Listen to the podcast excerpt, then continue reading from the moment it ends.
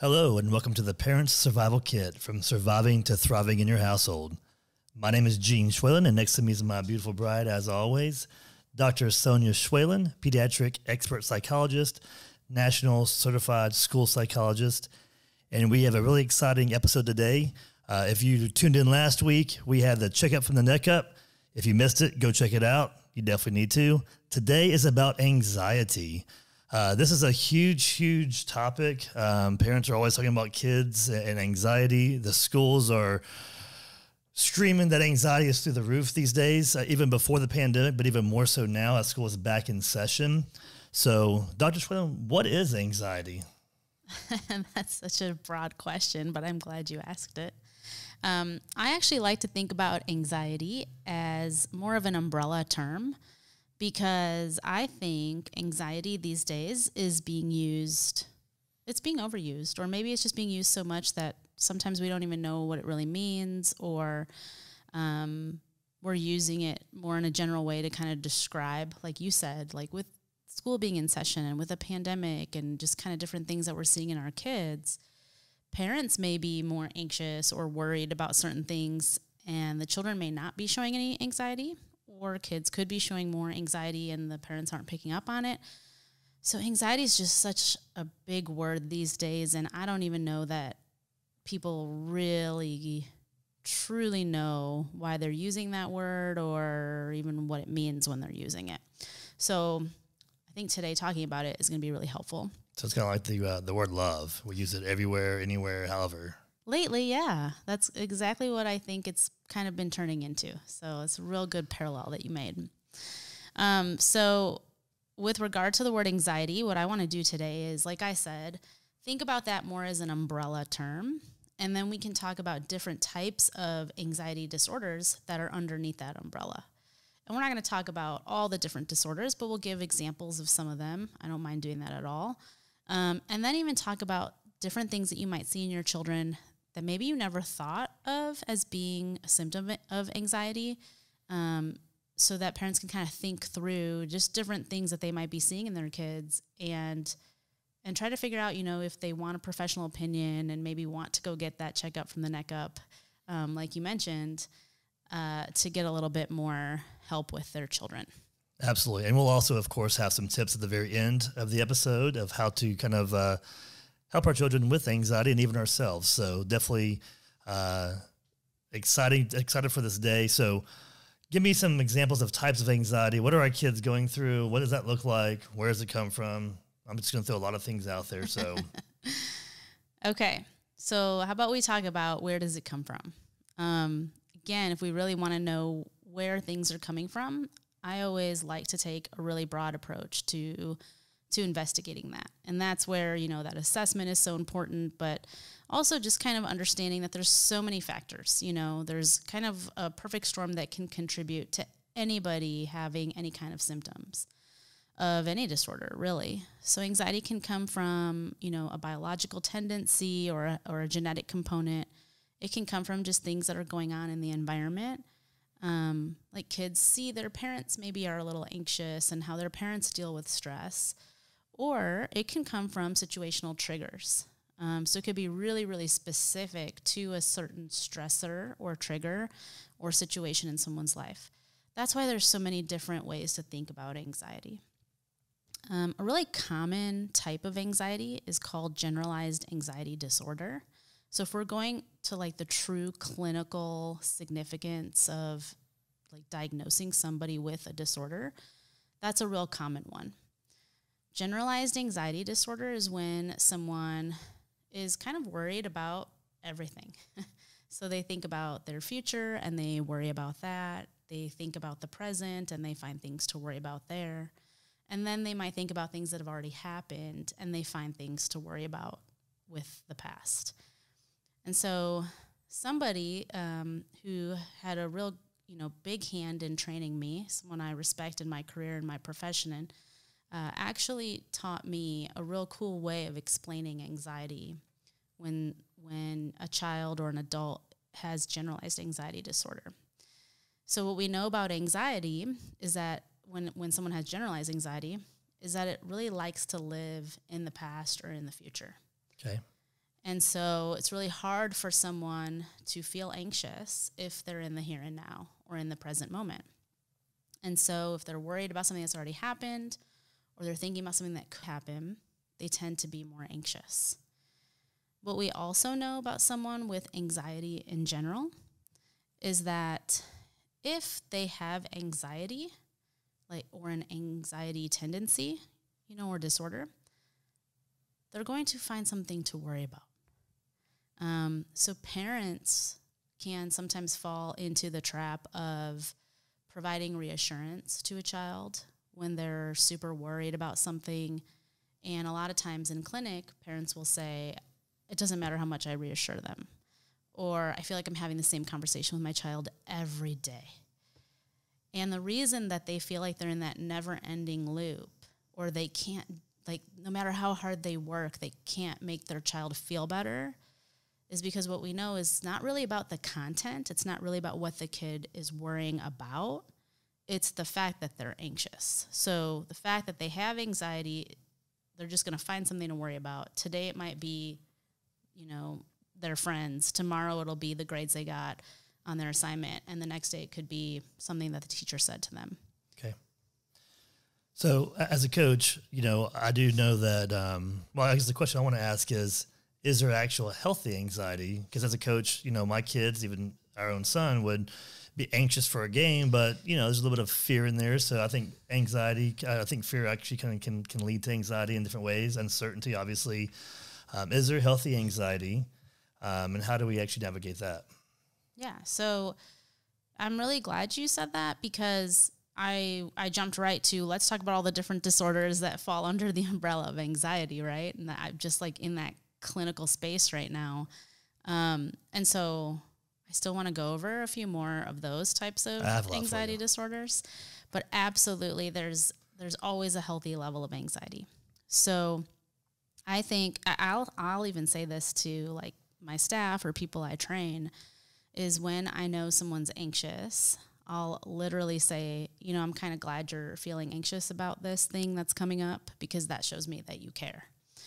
And so when something's really important to someone, they might worry about it, you know, or it might be that little adrenaline rush or that push that they need to stay focused on the task at hand and to perform um, to be able to accomplish what they've set out to accomplish. So, absolutely, a little bit of anxiety is healthy. Um, I think you're like over there covering up your notes, so I can't read what you're about to ask me trying, next. I'm trying to look at my cheat sheet over here. Are you anxious about me looking at your notes? well, okay, so we do have some healthy anxiety, which is great, and um, you know, I guess one of the big things that's going around right now, as far as anxiety, especially with the pandemic, is social anxiety, social social distancing. Kids are doing virtual learning in, in greater numbers than ever before. Um, so, tell me about social anxiety. So, with social anxiety disorder, when individuals are truly experiencing it to that like clinical level, um, this disorder is characterized by just a fear of being negatively evaluated by others. And the person who's experiencing it really wants to be social. They want to make friends and, and have those experiences. Um, but they may avoid them because avoiding a situation is a little easier than actually being put in a situation where they could be rejected. Okay. So that fear of rejection, the fear of being negatively evaluated, that's a huge part of social anxiety. There's also a performance fear that comes with social anxiety. So performance fear is like it can be very normal in people where they they're just afraid to do public speaking and get up in front of a large crowd. Um, those things are normal. That's nothing to worry about. But when someone has social anxiety and we're talking about performance fears, it's because that person believes that they have to be a certain way or they or they're a failure or there's a risk for them being rejected. So there's almost this sacrifice of the true self to do everything they can to conform and fit in so they can avoid that negative evaluation from others. And so during the pandemic with social distancing, I've actually seen kids that have been coming into clinic just completely thrive in this situation because they don't have to be in those social situations that create so much stress for them. That makes perfect sense. So you said something about avoidance and whatnot. So that leads me to to think about separation anxiety, and we see that really in, in younger kids, um, especially, uh, but kids avoiding wanting to go to school. They don't want to go to preschool or daycare and whatnot. Separation anxiety. So can you speak to that? Yeah. So I mean that's that's really what it I mean that's a real good example of like how it shows up in kids' lives. But separation anxiety is the type of anxiety where a child is really fearful of leaving or being apart from their primary caregiver. So in young kids we see um, you know, the fear of like going to school, maybe wanting to avoid school, not wanting to leave their parents' side, um, and what this plays out, you know, in the home setting is like maybe the child is following the parent to the bathroom and standing there the whole time and really not giving the parent even in, in a moment of alone time. I was kind of like Zaya on my foot, hanging onto my leg, and I have to walk everywhere in the house with him on my leg. Well, and so at, I'm glad you brought that example up because at certain ages, separation anxiety is very developmentally appropriate. It's just thing uh, it's just a thing that all kids go through. It becomes more of a disorder or something to worry about when the child's older you know so some cases that i've seen for example you know children come into my office and they can be 16 17 years old. And they worry constantly that if i'm not with my mom even if she's in the other room I still need to know where she is at all times because something bad could happen to her while we're apart. And so that's one of like the hallmark fears in, in separation anxiety is that if I'm not near my primary caregiver at all times, or I'm not sure where she is at all times, the worst case scenario could possibly happen. Um, so in younger kids, we see separation anxiety more of like school avoidance and just really not wanting to be apart in older kids, we see more of like those scary thoughts that accompany it. Okay, well, that definitely makes uh, perfect sense there. So when we speak of um, separation anxiety or avoiding school, there's also, um, which is prevalent in teens, as you just mentioned, um, a, a, lot of avoidance in going to school or whatnot because they are fearful of what people think of them. Um, they're not fitting into the mold of what society says. Um, that's triggered a lot by social media these days, especially um, the, the, the, the, perfect look, or I should be like this, or I should act like this, or I should have these friends, or I wear these clothes, or whatever the case may be. Um, how, how, do we basically identify that type of anxiety in kids, and, and, and what do we do with it? Well, I'm actually gonna so so those are all good points, and those are things that you know maybe really developmentally appropriate, just depending on how old the child is. Um, so I think that's a good that's a good segue into how can a parent just even identify anxiety in a okay. child, just any age child. Um, so anxiety can feel really different for for every person. Um, so everybody's anxiety is different. So even though there are certain disorders out there that people might have similar characteristics of and maybe fit the criteria for, the way that people feel anxious can be very different. Like like the way I experience anxiety could be very different from the way you experience anxiety. Um, so I just want to give some examples of that. We know that a lot of times kids will be really in their body. So they feel their feelings in their body a lot. So younger kids might say that they have that feeling of like butterflies in their stomach or their their head hurts or their tummy hurts or I just feel kind of sick and there's no explanation. That could be a legitimate form of experiencing anxious feelings a lot of times when kids go to school and they might get a tummy ache or it's it's time to leave the house for school and their stomach starts hurting and there's no reason for it that you can think of or understand, it could be anxiety. Um, I've seen many times in adults who feel anxiety in their body too, but they might have chest pains. And those chest pains and like is there it's accompanied by shortness of breath And then all of a sudden, that, that chest pain, that shortness of breath becomes so scary because it's not anything that they've ever experienced before. And then they end up in the ER thinking that something's really wrong with me. I'm having a heart attack. And medical doctors will run tests and they're able to say to the person, There's nothing medically going on with you. You probably want to see a psychologist. And at that point, you know, that's actually really good news because now we've ruled out something very serious medically and we can work with an adult or a kid. Teenagers have this experience too on understanding symptoms of a panic attack. So that's a different kind of anxiety. It's actually a category called panic disorder, where it feels like there's some real scary physical symptoms happening. So, shortness of breath, tightness in the chest, maybe the palms get really sweaty, maybe the walls feel like they're closing in. And I've even heard people say, you know, they feel like they can't breathe, um, they think they're to die.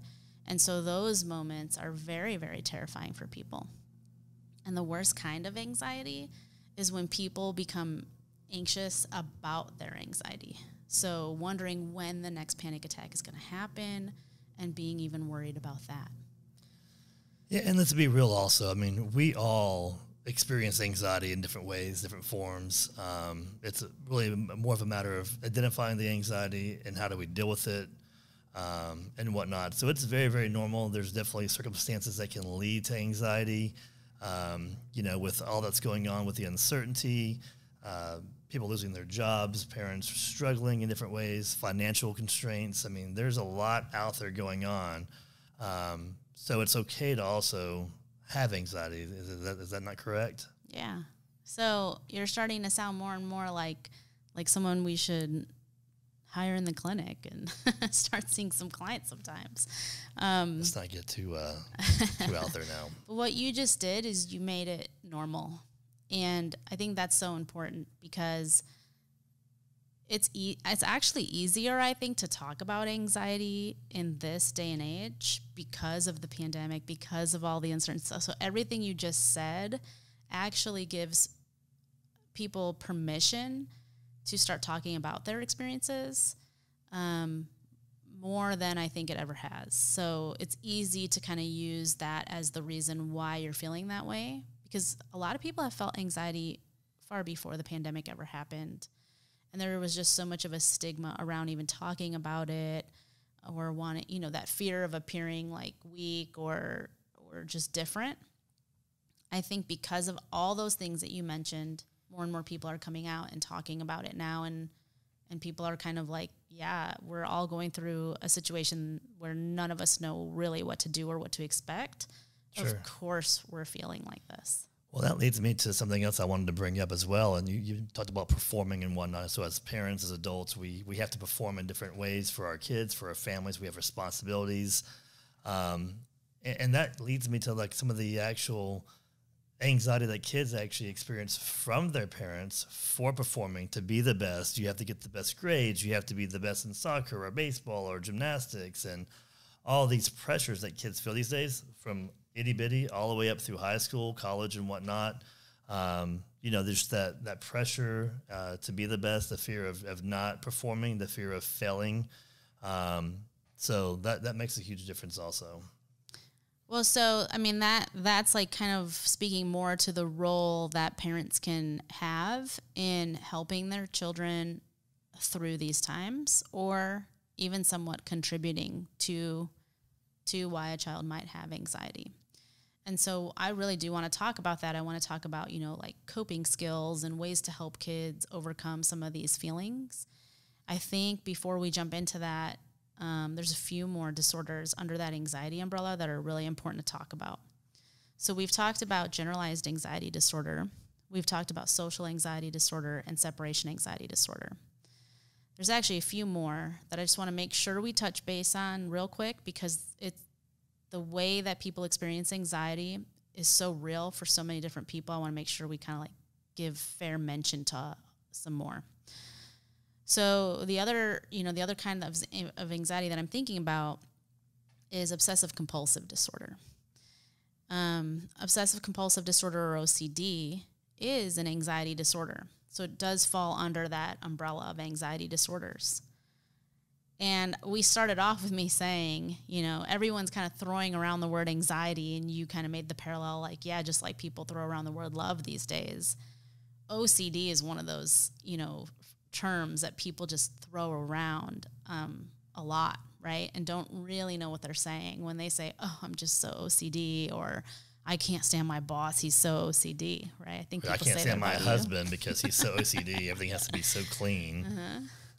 So so, in, in that regard, you know, people use the word OCD kind of loosely. But when we're talking about true clinically elevated symptoms and how do we make that diagnosis, OCD is actually really different than what people really know about it. It's called obsessive compulsive disorder because those those terms actually break down the different symptoms that a person experiences. So the obsessions that a person experiences are very intrusive thoughts. Uh, they actually bother the person, they make the person very uncomfortable while they're experiencing them. And those thoughts can come in many different forms. So it could be images that they're having in their mind over and over again. It could be just a thought. You know, it could be any any form of an obsession but it can be very intrusive and very bothersome. And then the compulsive part of that is the actual behavior that the individual feels extremely compelled or like it's a compulsion to go through with that behavior. Um, and, and they'll risk a lot of things in order to be able to do those behaviors. So, you know, my, my common question is would you risk being late to school um, if it meant you had to go check the locks, you know, your in, in your normal pattern over and over again, um, you know, in order to do so. And if the answer is yes, more often than not, it is, and then it's more of a compulsion. Like this is something they really don't have control over. It's more so controlling them. And the belief that goes along with OCD usually is if I don't engage in that behavior, then something bad is going to happen. Okay. So there's this whole like, um, it's, it's like a, a mental trap. I mean, there's really no other way to, to say that. It's this trap and it's very bothersome to the person experiencing. So that's true OCD. Is that like, it could be like, like, you know, like we hear of germ, people who are germ, you know, phobias and, and all that uh-huh. stuff. So what you just brought up is the next type of anxiety I was going to talk about, which is like a specific phobia.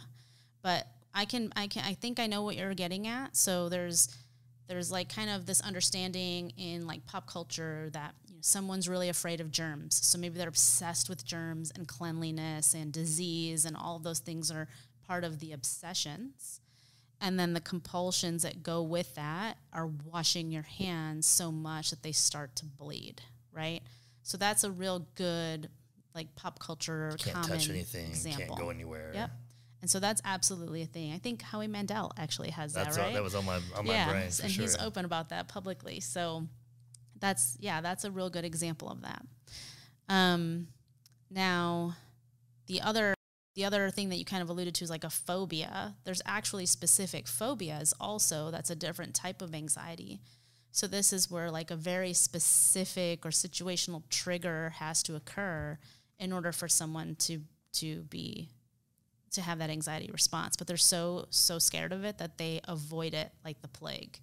So this could be someone who's like really really really scared of taking the elevator. And so their whole life, no matter how many flights, they just take the stairs. Um, or they're really, really fearful of snakes or spiders or something or like that. Mm-hmm, exactly.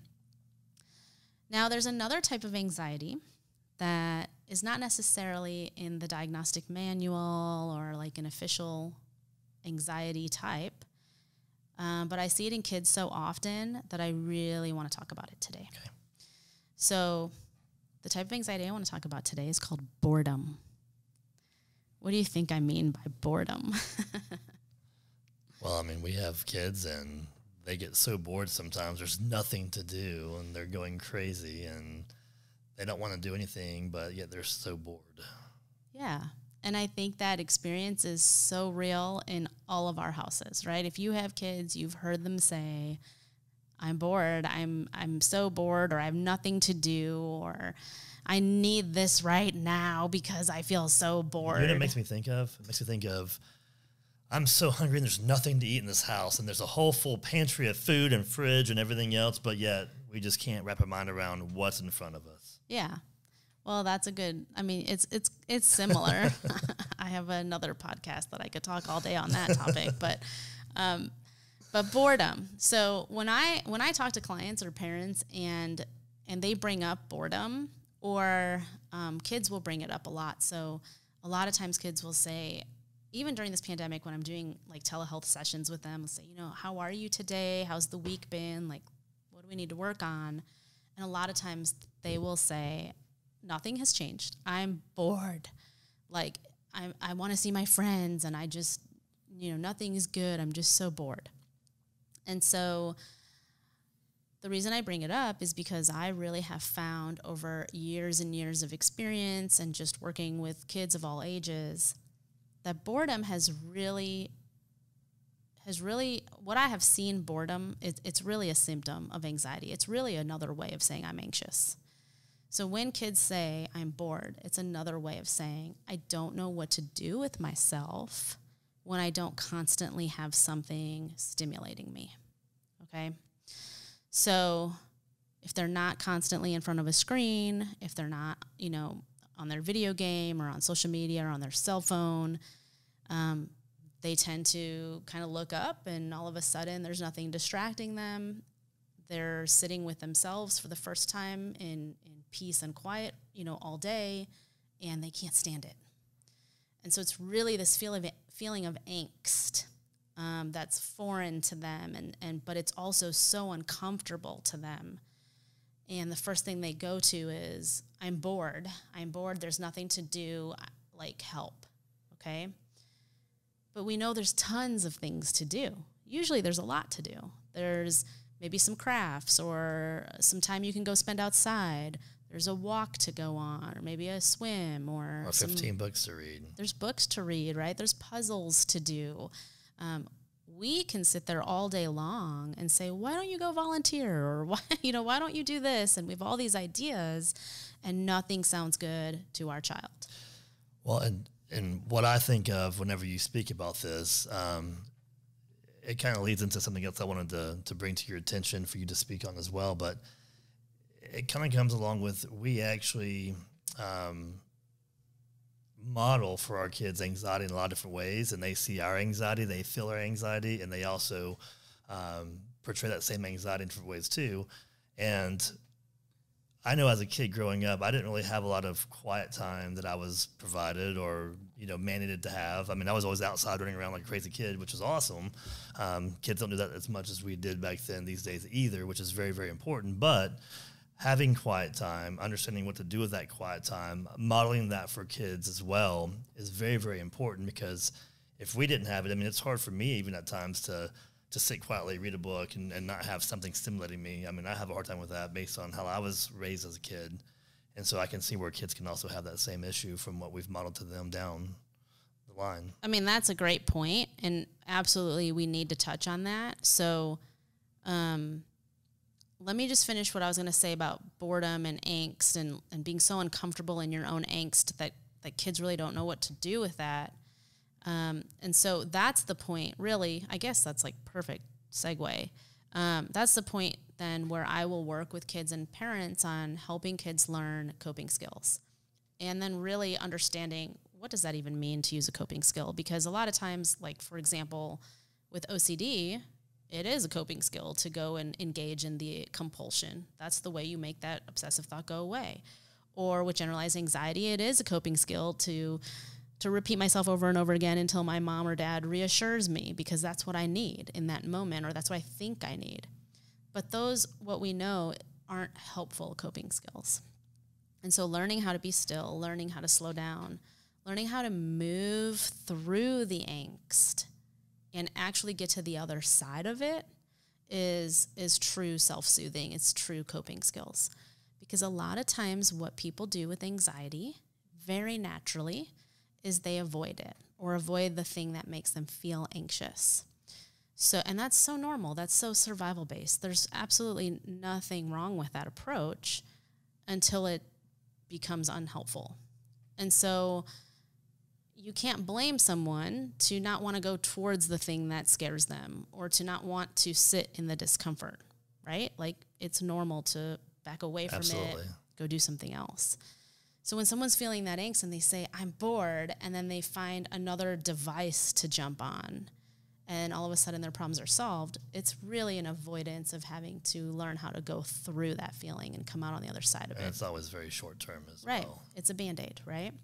So it's not a long term solution. Well, when adults kind of find themselves jumping from, you know, their their list of things to do and they're moving constantly and they're not able to slow down, it's it can be avoidance. You know, for a lot of adults that I work with, it's maybe like a fear of dying, you know, and they're just trying not to deal with it. And they know when I when they sit, I hear it a lot. When I sit too long, you know, it's kind of the devil's playground. That's when I start thinking about all the things that I don't really want to think about.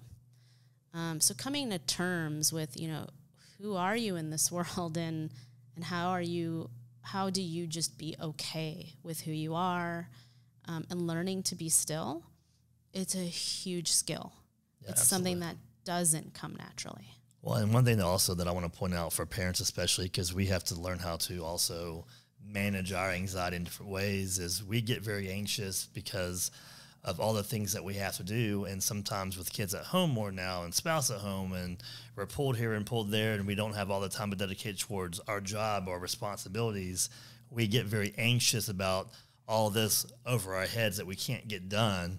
Um, a- and so, with that quiet time, learning how to deal with all that, it's really important to know um, that there's always going to be more to do, and you can't do it all. There's always going to be more to do, um, and finding things that we really love and enjoy in those quiet times is very, very, very crucial.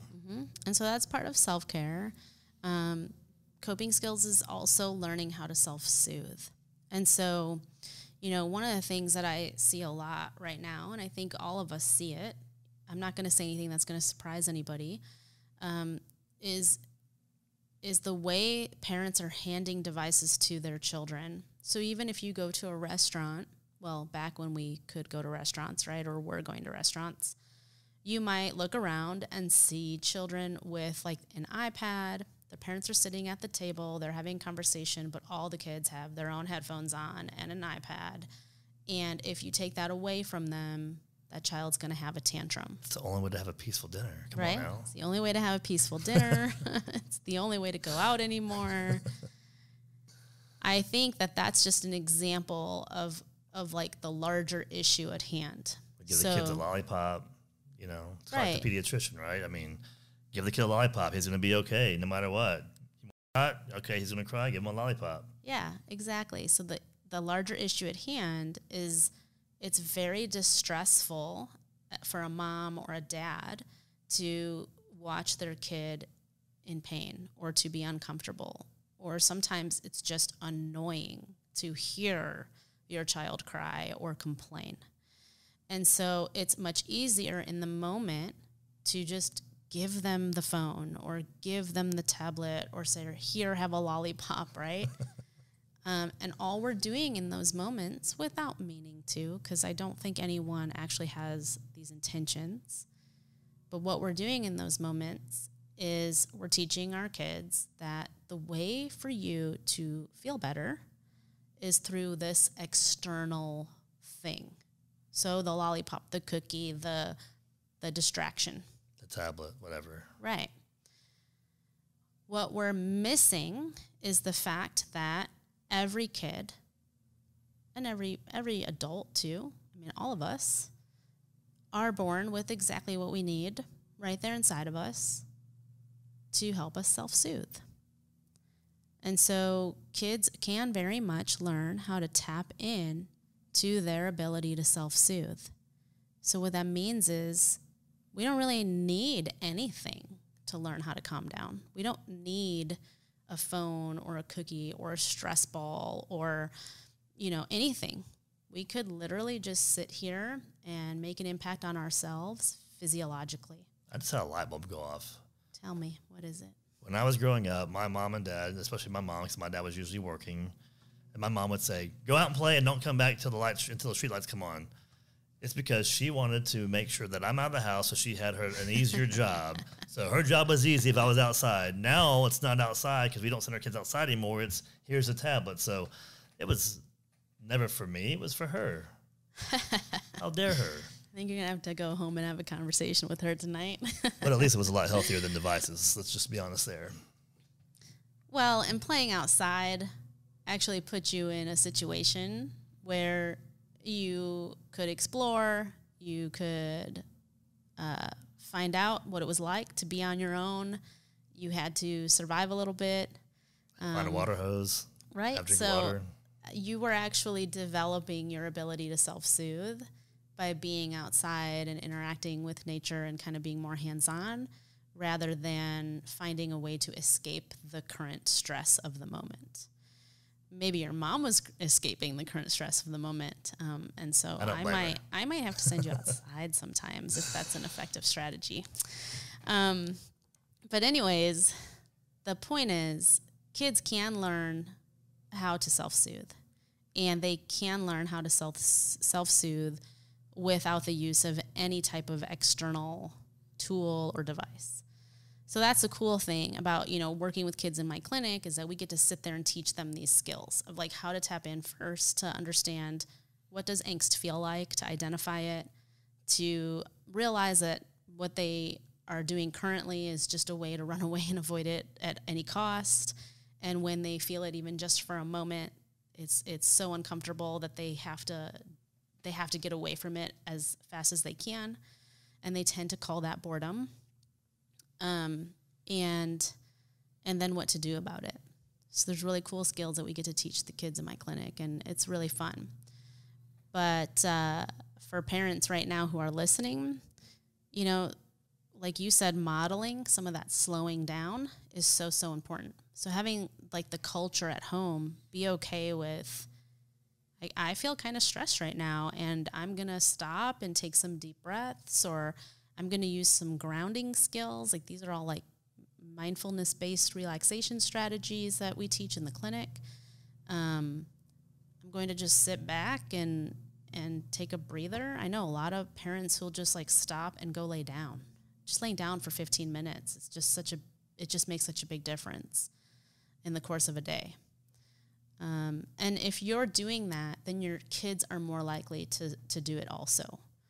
It also helps them be more confident, knowing that their parents can take care of themselves. It's not their responsibility to take care of their parents. Makes perfect sense. One things that some things that we actually like to do at home, uh, especially myself, um, it's, it's really spending time with the kids too. Like taking 10, 15 minutes a day at certain times throughout the day really helps with their anxiety as well. Um, that boredom you're talking about, um, our kids get bored too. I mean, they're not perfect, even though uh, they have a great mom and and whatnot. But you know, we have tickle time on the couch, and it's full on tickle time. It's, I mean, it's it's it's WWE wrestling. I mean, it's crazy. Uh, the, the, the our boys and girls get involved in it. Our little one year old gets involved in it. She can't stand not to be a part of it. Um, doing those types of things. And another thing that I think also helps with um, kind of just uh, encouraging um, alone time and, and being in your own thought and whatnot is imagination. And that can also start with just little simple games like we play at the dinner table with uh, interview, getting kids to start thinking outside the box and start really just being more imaginative. Because I think we're losing that a lot in, in kids today is the imagination. So one thing that you said, so I want to do two things now. Um, when you said like you know being okay with sitting alone and being in your thoughts, I'm really glad you said that because that's not what I'm saying at all. And so I think a lot of people go there with that. You know, oh, let me just learn how to sit and be alone with my thoughts. Being alone with our thoughts is actually that devil's playground.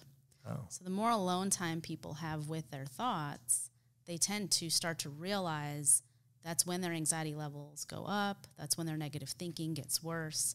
That's maybe sometimes even when depression kind of can take more root. So we want to be careful there because isolation and withdrawing and being alone with thoughts, you know, can result in some of those things I just mentioned. When I say learning how to sit and be, be still and be alone and, and kind of just work through the angst, I'm not necessarily saying listen to all. Okay, so here's the example I like to use my clients. I call it monkey mind. Okay. So this is actually something I learned a long time ago when I was studying under a Buddhist monk and I learned how to meditate uh, in the Zen Buddhist way. So I did this for like three years of my life.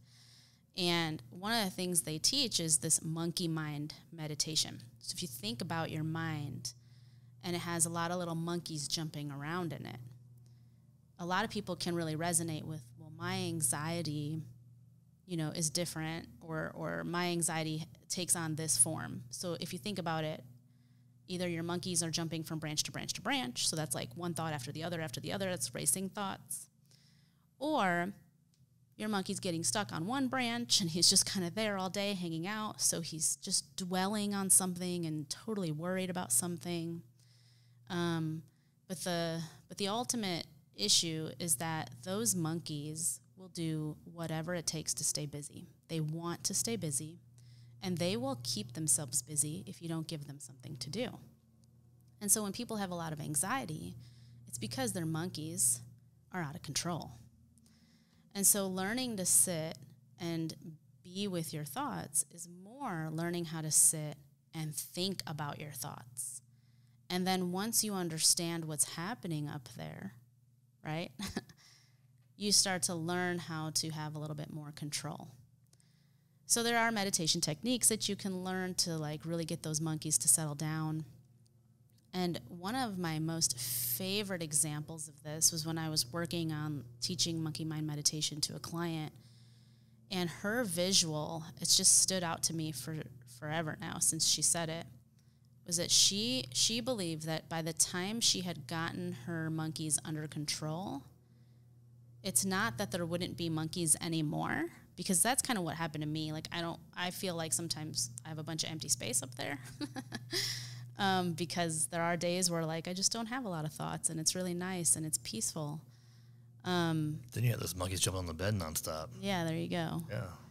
Uh, but this visual that this client gave me was well, at the end of all this, when I'm finally in control, it's actually not a lot of monkeys, it's just one big monkey, and he will be sitting down in front of me.